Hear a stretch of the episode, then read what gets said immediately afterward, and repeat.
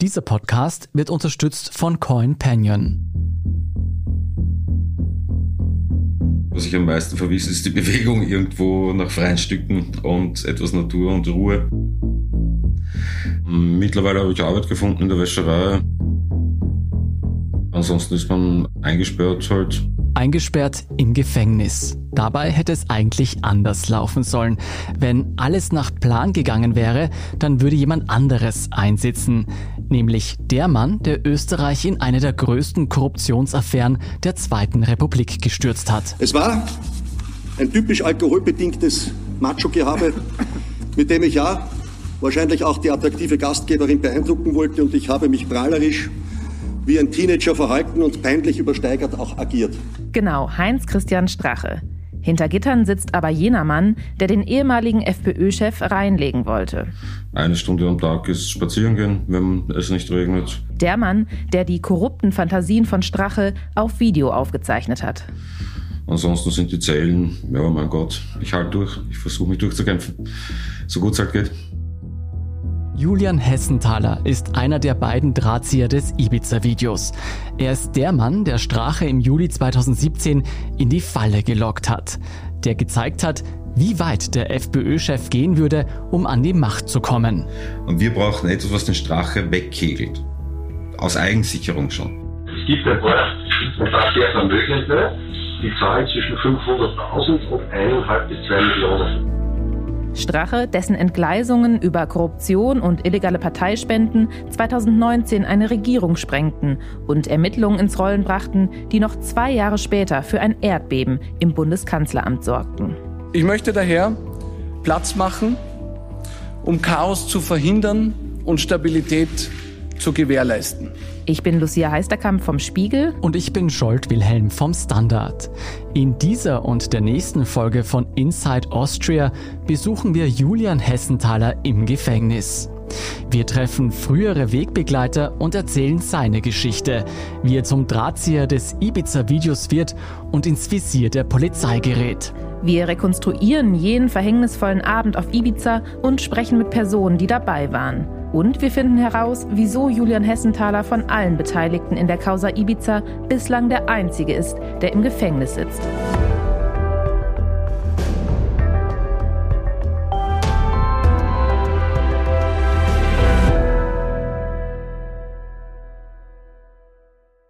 Seit mehr als einem Jahr sitzt Julian Hessenthaler in Haft, mittlerweile in Untersuchungshaft in Sankt Pölten. Das ist die Hauptstadt von Niederösterreich. Es ist ein altes, großes Gebäude unweit vom Bahnhof. Durch eine Schleuse gelangt man zum Wachzimmer. Nach der Ausweiskontrolle und der Abnahme des Handys geht es zu den Besucherräumen. Eine Glasscheibe trennt Besucher und Häftlinge, gesprochen wird über Telefonhörer. Ich weiß, ich kenne Ihren Podcast. Als wir Hessenthaler Mitte Jänner besuchen, wirkt er erschöpft, aber aufgeräumt. Seine blauen Augen sind klar, die hellblonden Haare kurz geschoren. Es ist ein militärischer Look, der zu seiner aufrechten Körperhaltung passt. Fotos vom Gerichtsprozess zeigen ihn im Anzug. Bei unserem Besuch trägt er einen blauen Pullover. Gedanklich wirkt er fokussiert auf das Ende seines Prozesses, das noch vor ihm liegt. Über seine Vergangenheit aber spricht er nur in kurzen Sätzen. Ich kann bis zu einem gewissen Grad Einblick geben. Wer ist der Mann, der Österreichs Politik in seinen Grundfesten erschüttert hat? Um seine Geschichte zu verstehen, reisen wir ein wenig in der Zeit zurück. Circa dreißig Jahre in die neunzehnhundertneunziger.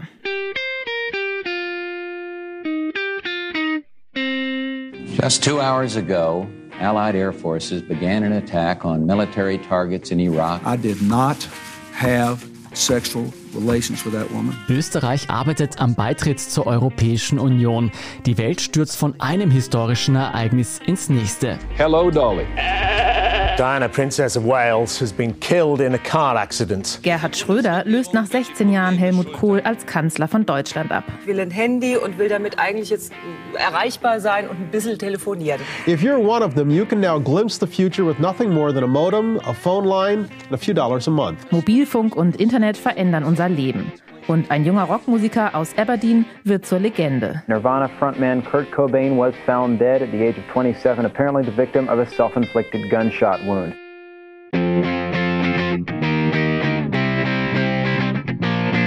Das ist also die Zeit, in der Hessenthaler, der gebürtige Wiener mit Jahrgang neunzehnhundertachtzig, sozialisiert wird. Die Welt befindet sich im technologischen und politischen Umbruch. Und Hessenthaler bekommt schon sehr früh sehr viel davon mit. Also meine Eltern waren im Prinzip hier ansässig, meine Mutter war dann im Ausland viel. Dementsprechend meine Jugend in Japan verbracht, teilweise Indien, teilweise in Amerika, also relativ viel gereist. Er sammelt Eindrücke im Ausland, die zunehmend seine Sicht auf Österreich beeinflussen werden. Ich war dann auf internationalen Schulen, habe mir mein Englisch angelernt dort, das mir auch weitergeholfen hat dann recht. Ich bin recht fließend in Englisch, halbwegs in Französisch. Wenn er das so erzählt, formt sich sein Mund immer wieder zu einem leichten Lächeln. Und wenn er etwas betont, klopft er mit seiner Hand auf das Pult, das vor der Trennscheibe steht. Viel mehr will Hessenthaler allerdings nicht über sein Privatleben und seine Jugendjahre verraten. Also wir haben mit mehreren Menschen gesprochen, die Julian Hessenthaler schon in früheren Jahren kannten, teilweise in seiner Jugend. Das ist unser Kollege Oliver Dasgupta. Er berichtet für den Spiegel und den Standard über die österreichische Innenpolitik und war damals auch im Team jener Journalisten, die das Ibiza-Video aufgedeckt haben. Für unseren Podcast hat er mit Bekannten von Julian Hessenthaler Kontakt aufgenommen. All diese Personen wollten zum Schutz ihrer Privatsphäre anonym bleiben. Eine Person aus jungen Jahren hat ihn beispielsweise als coolen Teenager erlebt. Jemand, der ihn dann später erlebt hat, auf den wirkte er eher gestresst, aber in politischen Dingen irre gut informiert. Wenn man ihn heute zu seiner politischen Einstellung befragt, antwortet er ausweichend. Ich werde wohl nicht viele Freunde bei irgendwelchen rechtsgerichteten oder konservativen Seiten momentan haben. Ich hätte mich nicht als klassisch links verortet. Mittlerweile wird es wahrscheinlich eher ins Schema passen, wenn man ehrlich ist. Und Hessenthalers Weggefährte sagt dann noch etwas, worüber sich seit dem Ibiza-Video viele in Österreich streiten. Also dieser Mann sagt auch jetzt über Hessenthaler, Julian machte auf mich den Eindruck, als ob er lieber bei den Guten ist, als bei den Bösen. Hessenthalers Werdegang als privater Ermittler beginnt um zweitausendzehn herum. Er ist in Luxemburg, er kümmert sich um seine erkrankte Mutter. Und in dieser Zeit macht er eine prägende Bekanntschaft. Eigentlich mehr oder weniger durch Zufall. Ich habe jemanden kennengelernt über weitestgehende familiäre Verbindungen, der in einem westlichen Nachrichtendienst recht hochrangig war, der sich selbst privat betätigt hat nachher und bei dem ich Gelegenheit hatte, einfach in der Zeit, wo ich nicht viel zu tun hatte, anhand der Pflege meiner Mutter viel Zeit zu verbringen. Es ist keine Karriere, die Hessenthaler anstrebt. Doch schon bald merkt er, dass er gut in der Analyse und im Erkennen von Zusammenhängen ist. Die Auftragsarbeiten häufen sich. zweitausendvierzehn, zweitausendfünfzehn zieht er nach München, um seine eigene Firma zu gründen. Die Bezeichnung Detektiv missfällt ihm. Lieber greift er auf den englischen Ausdruck Private Intelligence zurück. Also ich bin jetzt nicht jemand, der in der Welt herumrennt und Jason Bourne spielen will, sondern meine klassische Arbeit war mehr oder weniger eigentlich die Organisation und das Analytische von Informationen. Dieser Bekannte von mir, der mich auf diese Thematik gebracht hat, hat mich gerne eine Zeit lang eingesetzt für Informationsanalyse aus dem zentralasiatischen Raum und die Herausarbeitung von möglichen Zusammenhängen und validen Informationen. Hessenthaler beschreibt seine Tätigkeit weit weniger spannend als das, was seit Ibiza über ihn berichtet wird. Dass die Erzählungen so weit auseinandergehen, liegt auch daran, dass Hessenthaler bereits vor Ibiza das ein oder andere Mal im Feld tätig war. Also es ist dann relativ rasch nach dem Erscheinen des Ibiza-Videos gemunkelt worden, dass der Herr Hessenthaler vorher mit Polizeibehörden in Österreich zu tun gehabt hat. Das sagt unser Standard-Kollege Fabian Schmidt. Er recherchiert seit der Publikation des Ibiza-Videos zur Causa und hatte Hessenthaler bereits Anfang zweitausendeinundzwanzig dazu interviewt. Tieferen Einblick in die Arbeit Hessenthalers sollen seine ehemaligen Mitarbeiter gegeben haben. Daraus ließ sich rekonstruieren, dass zumindest ein Teil der Arbeit von Julian Hessenthaler in Zusammenarbeit mit der Polizei erfolgt ist. Da ging es um so Dinge wie Zigarettenschmuggel, Zigarettenfälschung, also so recht übliche Jobs im Sicherheits- und Detektivbetrieb, wo die Polizei manchmal auf Menschen zurückgreift, die Dinge machen, die die Polizei nicht unbedingt selbst machen will, also sich wo einschleusen oder Kontakte in eher sinistre Ecken unterhält. Und das dürfte Hessenthaler gemacht haben. Mit der Zeit lernt man sehr viele Leute in dem Metier kennen, die aus sehr speziellen Backgrounds kommen, wenn man so will. Damit meint Hessenthaler Menschen, die beim Militär oder bei Geheimdiensten waren. Natürlich eignet man sich Sachen an. Es ist auch nicht uninteressant, muss ich zugeben. Es hat mich sogar gereizt teilweise. Und ich habe da gemerkt, dass ich für gewisse operative Tätigkeiten durchaus eine Fähigkeit habe. Aber es ist jetzt nicht das, was klassischerweise meine Tätigkeit war. Und das, was in der Öffentlichkeit bekannt ist, ist eine Verzerrung dessen, was stattgefunden hat. Aber wie auch immer.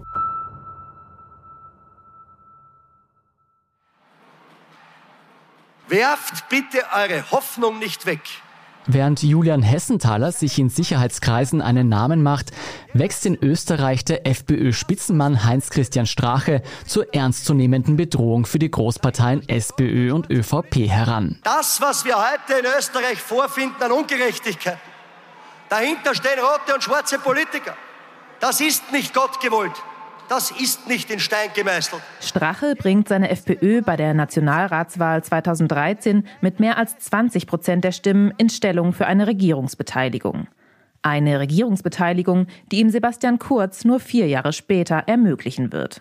Straches Erfolgsrezept: Rechtspopulismus, starke Rhetorik und eine Zugänglichkeit, der auch viele jüngere WählerInnen etwas abgewinnen können. Es sind heute sehr, sehr viele junge Menschen, Österreicher mit serbischen Wurzeln und kroatischen Wurzeln hier.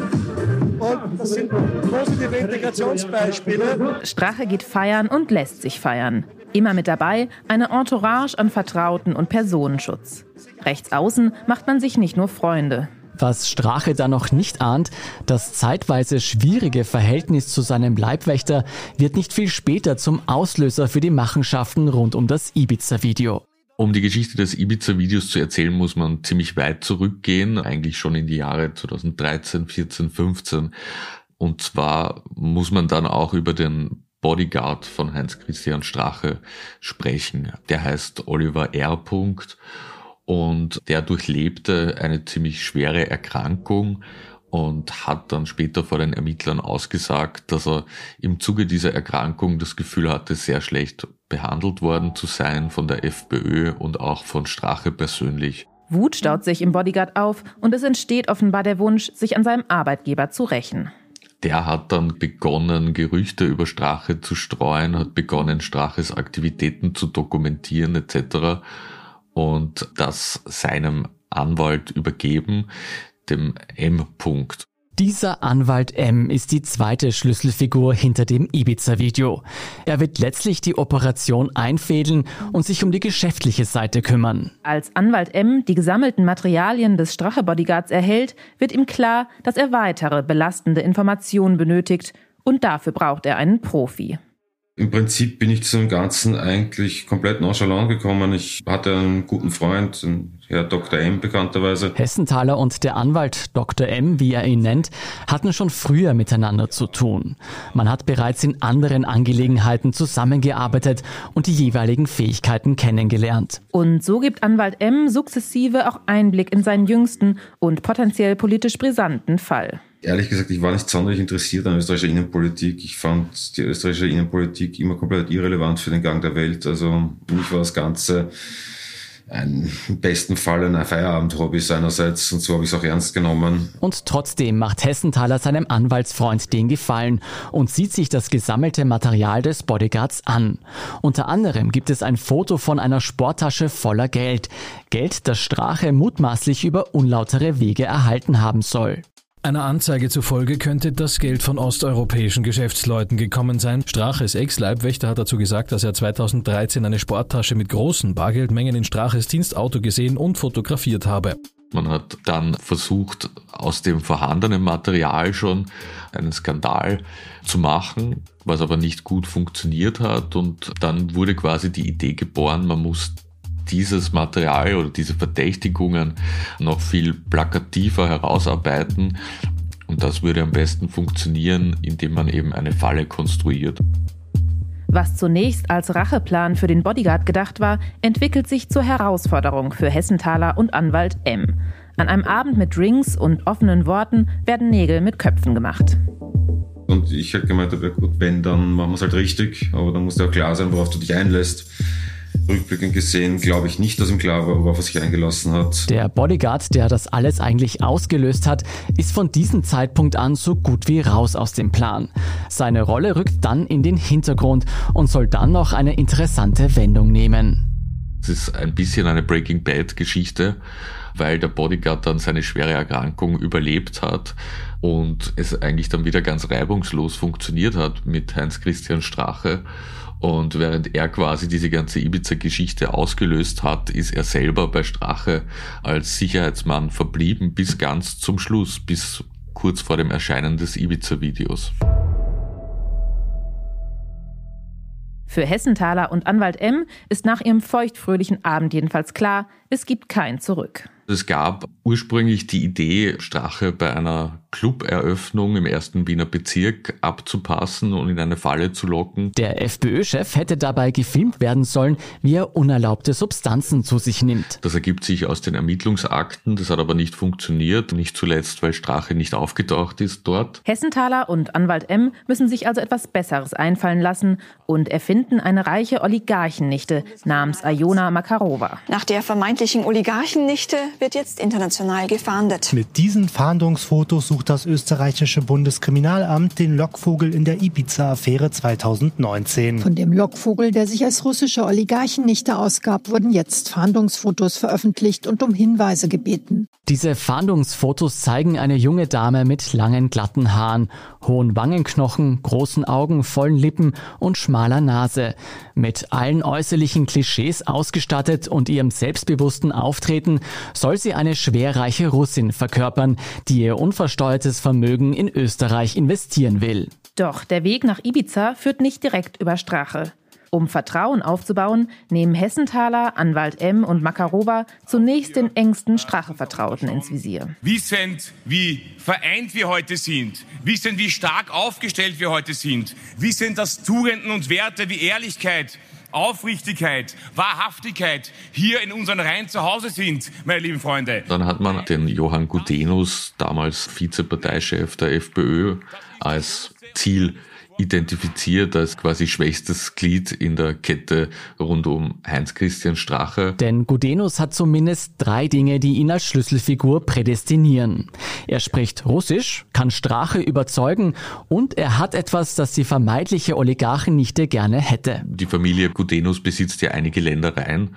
Und man hat also diese falsche Oligarchennichte erfunden, die einige dieser Grundstücke kaufen möchte. Über eine gemeinsame Bekannte und Immobilienmaklerin von Anwalt M. und Tajana Gudenus, der heutigen Frau von Johann Gudenus, kommt man ins Gespräch. Anwalt M. gibt vor, die reiche Russin und ihre Zahlungsfähigkeit überprüft zu haben. Ende März zweitausendsiebzehn wird Iona Makarova schließlich Johann Gudenus in einem Fünf-Sterne-Hotel in Wien vorgestellt. Da war zwar schon durchaus erkennbar, dass eine gewisse Korruptionsneigung vorliegen könnte.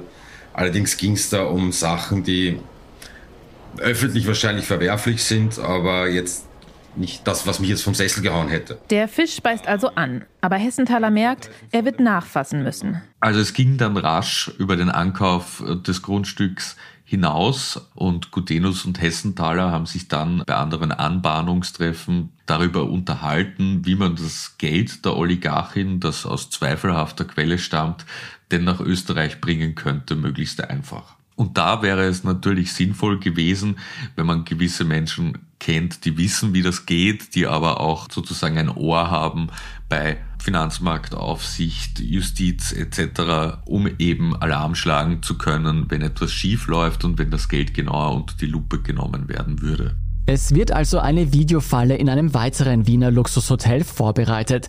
Und diesmal soll auch Heinz-Christian Strache dabei sein. Doch bevor es ins Hotel geht, verabreden Hessenthaler und Anwalt M. nochmals ein Vortreffen mit Gudenus. Bei ein paar Bier in einem Gasthaus wird ihr Vorhaben bestärkt. Hessenthaler und Gudenus unterhalten sich da quasi über Firmenkonstruktionen, die sie aufsetzen könnten, um Geld hin und her zu verschieben. Und der Sinn dieser ganzen Gespräche war, von der einen Seite gewissermaßen schon zu zeigen, dass Gudenus eine gewisse Bereitschaft hat, zumindest Geld aus dubioser Quelle zu verschieben und damit Geschäfte zu machen, was Gudenus selbst nachher natürlich vehement bestritten hat. Fakt ist aber, dass es schon merkwürdige Konstrukte waren, über die die beiden gesprochen haben. Konstrukte, die man eigentlich nicht braucht, wenn jemand sauberes Geld nach Österreich bringt. Dabei machen Anwalt M. und Hessenthaler keinen Hehl daraus, dass es sich bei diesen angeblichen dreihundertfünfzig Millionen Euro um Geld aus unsauberen Geschäften handelt. Drogengeschäfte könne man ausschließen, viel mehr aber nicht. Es würde Anwälte und viel Geschick brauchen, die Herkunft zu verschleiern. Und trotz allem, Gudenus bleibt interessiert.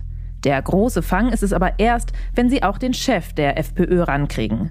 Die Erwartungen an den Abend im Hotel sind also groß. Und an dem Abend im Sofitel kam man dann von sich heraus auf einmal mit der Ding, ja, warum nur Firmen, warum nicht die Kronenzeitung kaufen? Die Kronenzeitung, das ist Österreichs größte Tageszeitung mit Einfluss im ganzen Land. Ich bin dann drauf aufgesprungen, also es war für mich ein komplett unerwarteter Schwenk. Ich habe auch nicht gewusst, in welche Richtung er geht, aber ich habe dann halt dementsprechend in die Richtung nachgedrückt, aller, na gut, was macht man damit?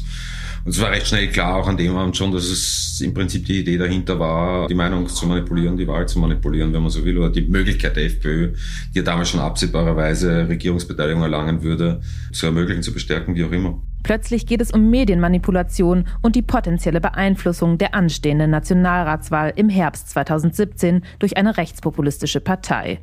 Und das alles mit vermeintlich unsauberen Geldern aus Russland. Viel schlagzeilenträchtiger geht es also wohl nicht. Alles ist bereit, die Kameras laufen, Anwalt M. und Hessenthaler sind ihrem Ziel zum Greifen nahe.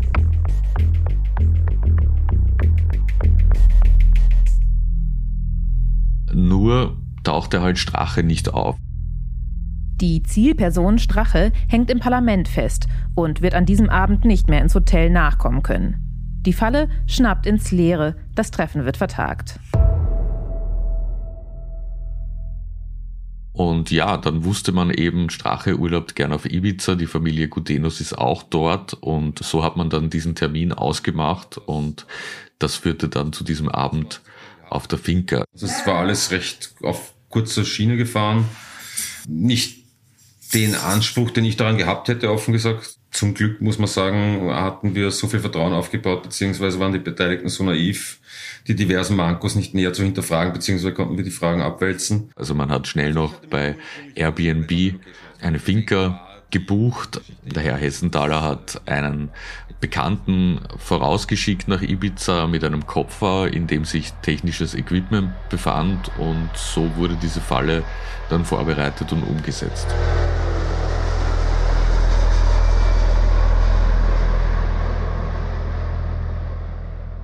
Und an dieser Stelle machen wir eine kurze Pause. Wir sind gleich zurück. Österreich Inside Krypto? Entdecke jetzt die Kryptowelt mit CoinPanion, deinem persönlichen Kryptomanager. Mit CoinPanion kannst du einfach und automatisiert in den Kryptomarkt investieren. Registriere dich jetzt und sichere dir mit dem Promocode Inside zwanzig noch heute einen Einzahlungsbonus von zwanzig Euro.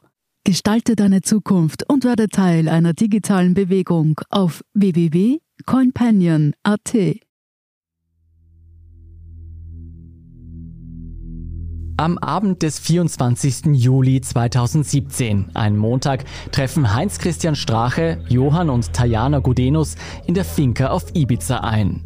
Sie werden empfangen von der vermeintlichen Oligarchennichte und Julian Hessenthaler, der sich als ihr Begleiter ausgibt. Keiner der Gäste ahnt, dass Hessenthaler das Treffen heimlich filmt. Strache und seine Begleiter bleiben etwa sieben Stunden in der Villa. Sie sitzen um einen Couchtisch herum, es wird geraucht und getrunken. Es war eigentlich ein Tanz zwischen dem Julian Hessenthaler und der Oligarchennichte, der Falschen auf der einen Seite und vor allem Heinz-Christian Strache auf der anderen Seite.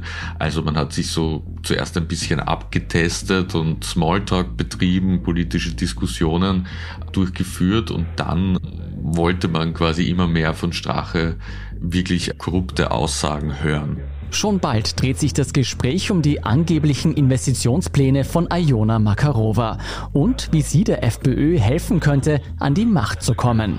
Die Chance gibt über diese Zeitung. Der Plan von Hessenthaler geht auf. Strache fällt auf den Lockvogel herein. Jedenfalls hat sie mit ihrer Art, die sie an den Tag gelegt hat, dort offenbar genau das erreicht, was davor nicht erreicht wurde, nämlich nicht, dass wir Bittsteller beim Herrn Strache war, sondern dass der Herr Strache Bittsteller bei ihr war und dementsprechend sehr in die Vollen gelangt hat in seinen Aussagen. Mit Begeisterung geht Strache auf die Deals ein, die die angebliche Oligarchin in Aussicht stellt. Dass sie die Kronenzeitung übernehmen und die FPÖ im Wahlkampf unterstützen könnte. Sobald das der Fall ist, ist man ganz offen. Da müssen wir uns zusammenhocken, müssen sagen, so, da gibt es bei uns in der Krone, zack, zack, zack.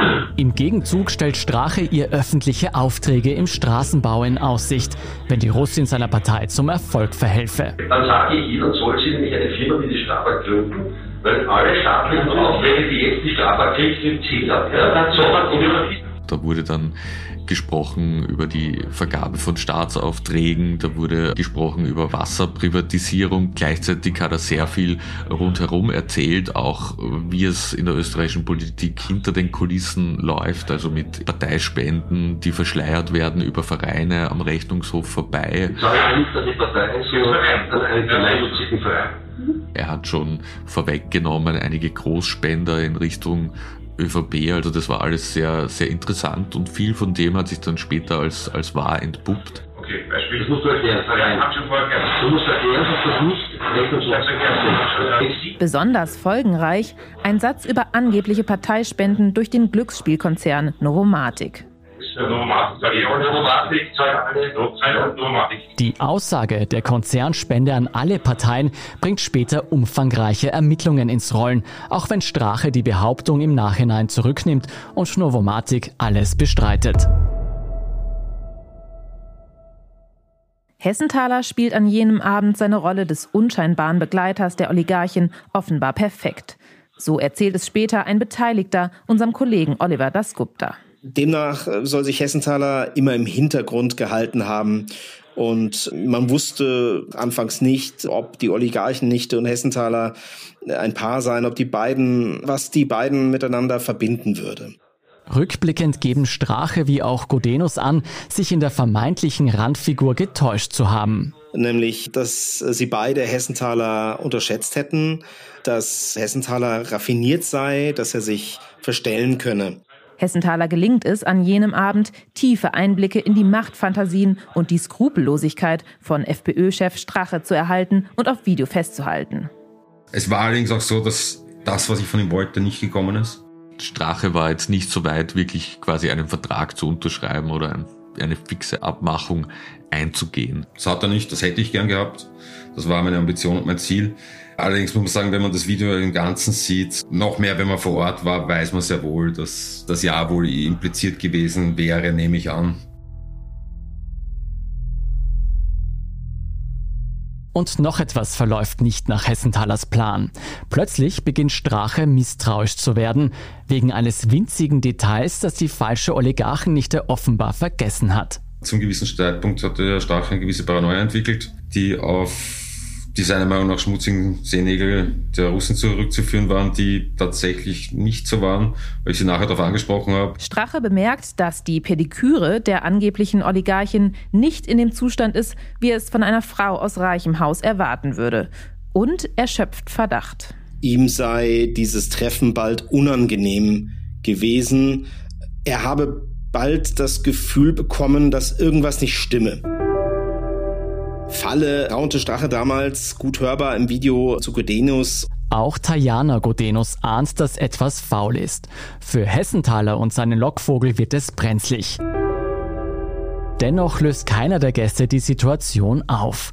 Strache und Gudenus kreisen immer wieder zu den dubiosen Geschäftsideen mit der Russin zurück und fantasieren über mögliche Deals. Ich glaube, weil einfach das Versprechen, das in den Raum gestellt wurde, die Aussicht darauf, eine sehr finanzkräftige Geldgeberin zu haben, die im Interesse der Partei arbeitet, die die Kronenzeitung übernehmen will et cetera.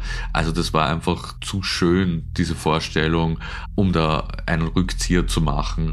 Dennoch lässt Strache die Skepsis nicht ganz los. Er will schließlich aufbrechen.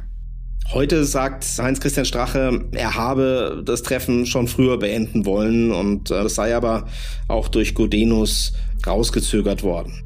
Strache verlässt mit Johann und Tajana Gudenus die Villa, ohne dass es zu einer konkreten Absprache kommt. Trotzdem war uns an dem Abend klar, dass wir da was aufgestoßen hatten, was gefährlich war. Und dementsprechend hat uns dann auch aufgrund des relativ abrupten Aufbruchs des Herrn Strache, nicht abrupt, aber es war deutlich, dass er dann ab irgendeiner gewissen Zeit die Paranoia oder die, die Vorsicht überwogen hat bei ihm. Noch können Hessenthaler und sein Lockvogel nicht sicher sein, ob Strache merkt, dass er reingelegt wurde und noch einmal zurückkehrt. Diesmal mit Sicherheitspersonal. Wir wussten, dass er kein offizielles Sicherheitspersonal mit hat. Wir wussten nicht, ob er inoffizielles mit hat. Dementsprechend war es dann eben so, dass wir die Türen verrammelt haben einmal und gewartet haben, was passiert. Doch es geschieht nichts. Strache und Gudenus kehren nicht mehr zurück. Hessenthaler und Makarova können am nächsten Tag unbehelligt wieder abreisen. Wir haben aufräumen müssen, relativ verkatert. Es war zwar nicht jetzt Unmengen an Alkohol, aber doch einiges. Die Nacht war relativ schlaflos. Rückblickend sagt Hessenthaler, er sei erstaunt, wie leichtgläubig und naiv Strache und Gudenus in seine Falle getappt sind. Also ich hätte Background-Checks erwartet, ich hätte Security erwartet, ich hätte ich weiß nicht was erwartet und nichts davon kam. Und dann kamen Aussagen, die so grenzwertig oder jenseitig waren. Strache erklärt im Nachhinein, er habe sich überhaupt nur auf den Abend eingelassen, weil er ja abseits vom politischen Alltag und fern von Österreich gewesen sei. Wörtlich sagte er, im Urlaub gehe es einfach lockerer zu. Zurück in Wien, so behauptete Strache später, habe er das Treffen rasch ad acta gelegt. Das sei ein beschissener Abend gewesen, aber lange nachgedacht über diesen Abend und diese Gespräche habe er damals schon bald nicht mehr, habe eigentlich schon bald das irgendwie alles vergessen, die Finker, die Oligarchennichte, die Gespräche über die Kronenzeitung und auch Hessenthaler. Strache sagte wortwörtlich, er habe das damals einfach ganz schnell abgehakt. Bei den Drahtziehern des Ibiza-Videos überwiegt die Enttäuschung, auch wenn sie nicht aufgeflogen sind. Weil jetzt keine definitive Aussage von Strache war, die glasklar als korrupt einzustufen war. Gleichzeitig war die Aufnahme sehr schlecht. Es war sehr, sehr schwierig, die einzelnen Stimmen hören zu können. Trotzdem wollen Hessenthaler und der Anwalt das Video rasch in Umlauf bringen. Und zwar gegen Geld.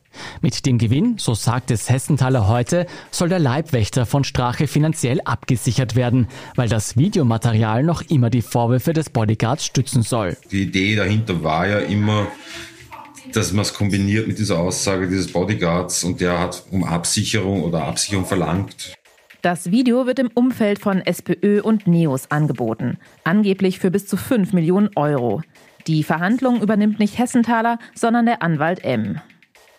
Wir befinden uns da im Sommer zwanzig siebzehn und im Herbst stand ja die Nationalratswahl an, wo es ziemlich danach ausgesehen hat, dass eben die FPÖ sehr stark abschneiden wird. Für H C Strache und FPÖ-Generalsekretär Herbert Kickl ist klar, eine positive Veränderung für Österreich wird es nur geben, wenn die FPÖ in Zukunft zur stärksten und bestimmendsten Kraft gewählt wird. Es hat aber niemand zugebissen, es wollte niemand dieses Video kaufen, weder aus der Geschäftswelt noch bei anderen Parteien. Und so ist es dann quasi im Sand verlaufen. Gleichzeitig finden weitere Treffen zwischen Hessenthaler und Gudenus statt. Offenbar haben die FPÖler die Absprachen mit der angeblichen Oligarchin doch nicht abgehakt. Wir wurden dann natürlich gepusht, okay, wie schaut's aus mit dem, was wir da in Ibiza besprochen hatten, wir wollen das durchziehen. Auch Hessenthaler und der Anwalt haben ein Interesse daran, die Gespräche weiterzuführen. Sie wollen noch mehr Beweismaterial dafür sammeln, dass die Top-Leute der FPÖ illegale Deals eingehen. Sie wissen, es wird sonst schwierig, den Rechtspopulisten strafrechtlich etwas nachzuweisen. Der Herr Gudenus war laut seiner Aussage bereit für alles. Aber die Problematik war halt, dass der Herr Gudenus zu dem Zeitpunkt Vizebürgermeister war, was zwar am Blatt und Papier recht nett ist, aber in Wirklichkeit nichts bedeutet. Und wir immer gesagt haben, okay, wir brauchen für das, was wir hier besprechen, den Segen der, der Top-Leute oder des Chefs. Um Zeit zu gewinnen, behauptet Hessenthaler, die Russin verlange einen Vertrauensbeweis. Damit wolle sie sicherstellen, dass die FPÖ weiterhin an einem Geschäft interessiert sei. Und das sollte erfolgen, indem eine Presseaussendung ausgeschickt wird, die ein bestimmtes Signal in sich trägt, das man nicht auf den ersten Blick erkennt. Da kommt diese berühmte O T S-Meldung heraus aus diesem Treffen mit diesem Wer zahlt, schafft an.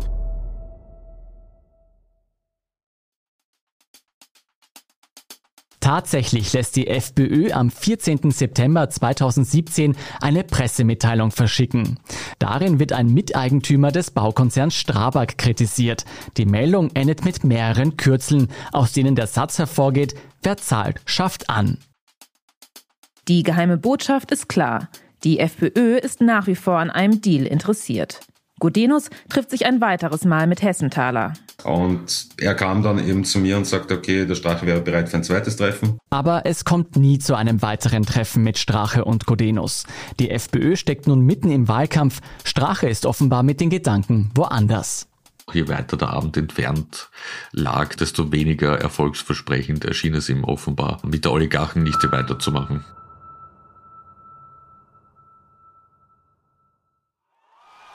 Wir sehen bisher ähm, nach den derzeitigen Zahlen zwei große Wahlgewinner. Das sind die ÖVP und die FPÖ. So wie es aussieht, ein klarer Rechtsruck in Österreich. Im Oktober zweitausendsiebzehn gewinnt Sebastian Kurz die Wahl und geht eine Koalition mit den Rechtspopulisten ein. Österreich wird künftig von einem Bündnis aus konservativer ÖVP und rechtspopulistischer FPÖ regiert.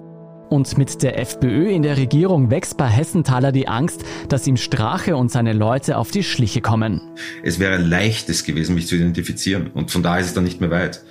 Plus zu dem Zeitpunkt standen ihnen sämtliche Sicherheitsapparate zur Verfügung. Also ich hatte deutliche Sorge um meine eigene Sicherheit. Es ging so weit, dass ich mir schusshemmende Scheiben einbauen ließ. Weil der Punkt ist ja, wenn die draufkommen, was da gelaufen ist, dann rufen die ja nicht an und sagen, hey, was ist denn da los, warum ist denn das passiert? Sondern man merkt es erst, wenn was passiert. Hessenthaler, so sagt er es heute, sieht sich zunehmend in Bedrängnis. Weder gibt es weitere Beweisaufnahmen für Straches Machenschaften, noch Geld für das Video, um den Leibwächter abzusichern. Im November des Jahres verschickt Hessenthaler dann eine S M S an seine Mutter. Das geht aus den Ermittlungsakten hervor. Er schreibt: Ich will sterben. Diese roten Idioten kommen bezüglich Geld nicht weiter. Schaut nicht sehr gut aus. Gemeint ist laut Hessenthaler, dass der Anwalt M. mit einem SPÖler in Kontakt gestanden habe, der Interesse an dem Video signalisierte. Von denen er offenbar eine Zusage zumindest nicht für unwahrscheinlich gehalten hätte, die dann nicht erfolgt ist. Auch dieser Verkaufsversuch verpufft im Nichts. Der ehemalige Strache-Leibwächter springt irgendwann ab. Und dann vergeht mehr als ein Jahr. Wo für mich klar war, dass dieses Ibiza-Video raus muss, egal was passiert, war kurz vor der Europawahl. Four days, twenty-eight countries have their say in the twenty nineteen European elections. Mit Anbetracht auf diese ganzen rechtspopulistischen Bewegungen zur Europawahl. Man muss sich in Erinnerung rufen, dass damals davon ausgegangen wurde, dass diese sich vereinigen würden, vielleicht sogar die Wahlen gewinnen würden. Rechtsnationale Parteien sind mittlerweile in fast allen Parlamenten in Europa vertreten. In Frankreich erweckt die Gelbwesten-Bewegung, Kandidaten für die Europawahl im Mai aufzustellen. It is that there's likely to be a big shake-up in the European political spectrum. The spokesman of Germany's far-right Alternative für Deutschland recently said he hopes the results will teach some self-doubt in Brussels. Und zu dem Zeitpunkt, mit all dem Drumherum, was passiert ist, war das schon, das war durchaus ein Motivator für mich. Hessenthaler und der Anwalt M. beschließen, das Videomaterial verschiedenen Zeitungen anzubieten. Es gab offenbar eine erste Vermittlung zu Falter-Chefredakteur Florian Klenk, der aber den Termin offenbar nicht wahrnahm, so liest sich das in den Akten. Und dann wurde quasi über eine Bekannte von Julian Hessenthaler der Kontakt Richtung Süddeutsche Zeitung hergestellt.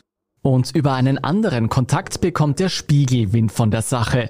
Es gibt mehrere Treffen der Süddeutschen Zeitung und des Spiegels mit ihren Informanten, wo man mit einer Spezialbrille dann am Laptop Szenen einsehen konnte, und in minutiöser Arbeit versuchte man eben dieses Video durchzugehen und entschied sich dann im Mai zweitausendneunzehn, dass jetzt der richtige Zeitpunkt sei, dass man fertig sei mit der Arbeit. Wenige Wochen vor der Veröffentlichung kommt es zu einem ersten öffentlichen Hinweis auf die Ibiza-Affäre. Ich handle gerade ziemlich zurückgeguckt und Red Bull bezahlt mit ein paar FPÖ-Geschäftsfreunden in der russischen Oligarchenvilla auf Ibiza.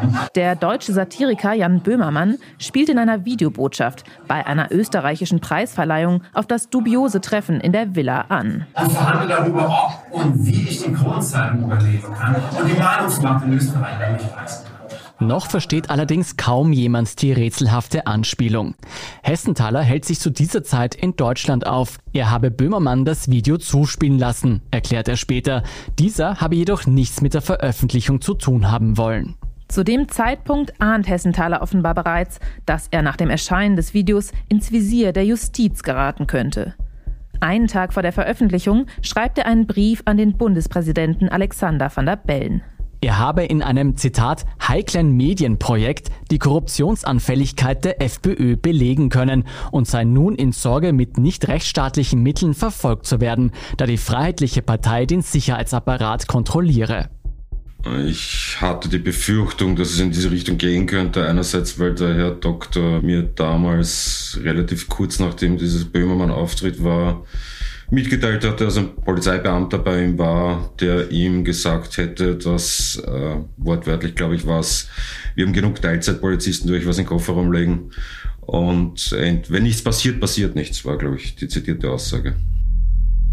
Es ist eine Warnung, glaubt Hessenthaler, die zeigt, die Behörden werden versuchen, ihm etwas anzuhängen. Am siebzehnten Mai zweitausendneunzehn veröffentlichen schließlich Spiegel und Süddeutsche Zeitung Ausschnitte aus dem heimlich gedrehten Video. Exklusive Recherchen des Spiegel und der Süddeutschen Zeitung deuten darauf hin, dass der Vizekanzler eines E U-Staates bereit wäre, den Rechtsstaat zu opfern für die Macht, gerne auch mit Hilfe aus Russland. The then opposition leader of the right-wing Freedom Party was caught on video discussing dirty tricks to win the upcoming election. Geld fließt dafür keines an die Drahtzieher. Ihre Identität bleibt zunächst geheim. Laut Spiegel Online ist das Treffen offensichtlich als Falle für die FPÖ-Politiker organisiert worden. Offenbar von unbekannten Kräften über Monate vorbereitet. Eine angebliche russische Geschäftsfrau, die Millionen in Österreich investieren wolle. Das Ibiza-Video löst einen der größten politischen Skandale der europäischen Nachkriegsgeschichte aus. Nur einen Tag später kündigen Strache und Gudenus ihre Rücktritte von allen politischen Ämtern an. In einem siebenstündigen privaten Gespräch in meinem Urlaub wurde ich ja unter Ausnutzung einer zunehmenden Alkoholisierung und ja, es war eine besoffene Geschichte und ich war in einer intimen Atmosphäre verleitet, auch unreflektiert und mit lockerer Zunge über alles und jedes zu polemisieren. Abends erklärt Bundeskanzler Sebastian Kurz die Koalition mit der FPÖ für beendet. Genug ist genug. Shortly after the Vice Chancellor's resignation, thousands of people gathered at the Chancellery to express their indignation with the far-right Freedom Party. Es wird vorgezogene Neuwahlen in Österreich geben. Coming out of a corruption scandal, the former Austrian Chancellor defends his title. It's a historic day for the People's Party in Austria. ÖVP und Grüne konnten viele Stimmen hinzugewinnen. Die FPÖ hat nach ihrem Skandal um das Strache-Video auf Ibiza und neuen Korruptionsvorwürfen massiv verloren.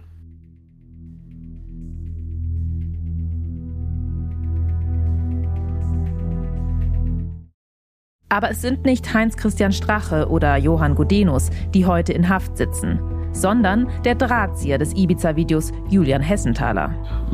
Etwas erschöpft, ehrlich gesagt, aber mein Gott, ich halte durch. Ich versuche mich durchzukämpfen, so gut es halt geht. Wie es dazu kommt, dass Hessenthaler im Gefängnis landet und welche Verstrickungen es zwischen den Ermittlungen gegen Hessenthaler und der Ibiza-Affäre gibt, das berichten wir dann in der nächsten Folge. Und wir zeigen auch, wieso in diesem Fall nichts ist, wie es scheint. Inside Austria hören Sie auf allen gängigen Podcast-Plattformen, auf derstandard punkt a t und auf spiegel punkt de. Unsere journalistische Arbeit können Sie am besten mit einem Abonnement unterstützen. Alle Infos zu einem Standard-Abo finden Sie auf abo punkt derstandard punkt a t.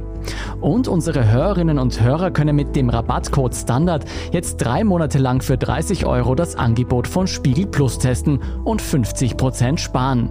Alle Infos dazu finden Sie auf spiegel punkt de slash der Standard. Alle Links und Infos stehen wie immer auch in den Shownotes zu dieser Folge. Wir freuen uns auch über Feedback zu unserem Podcast. Einfach ein E-Mail schicken an insideaustria at derspiegel punkt de oder an podcast at derstandard punkt a t. Danke fürs Zuhören und allen, die an diesem Podcast mitwirken. Das waren in dieser Folge vor allem Ole Reismann und Christoph Grubitz. Ich bin Lucia Heisterkamp. Ich bin Scholz Wilhelm. Wir sagen Tschüss und Baba.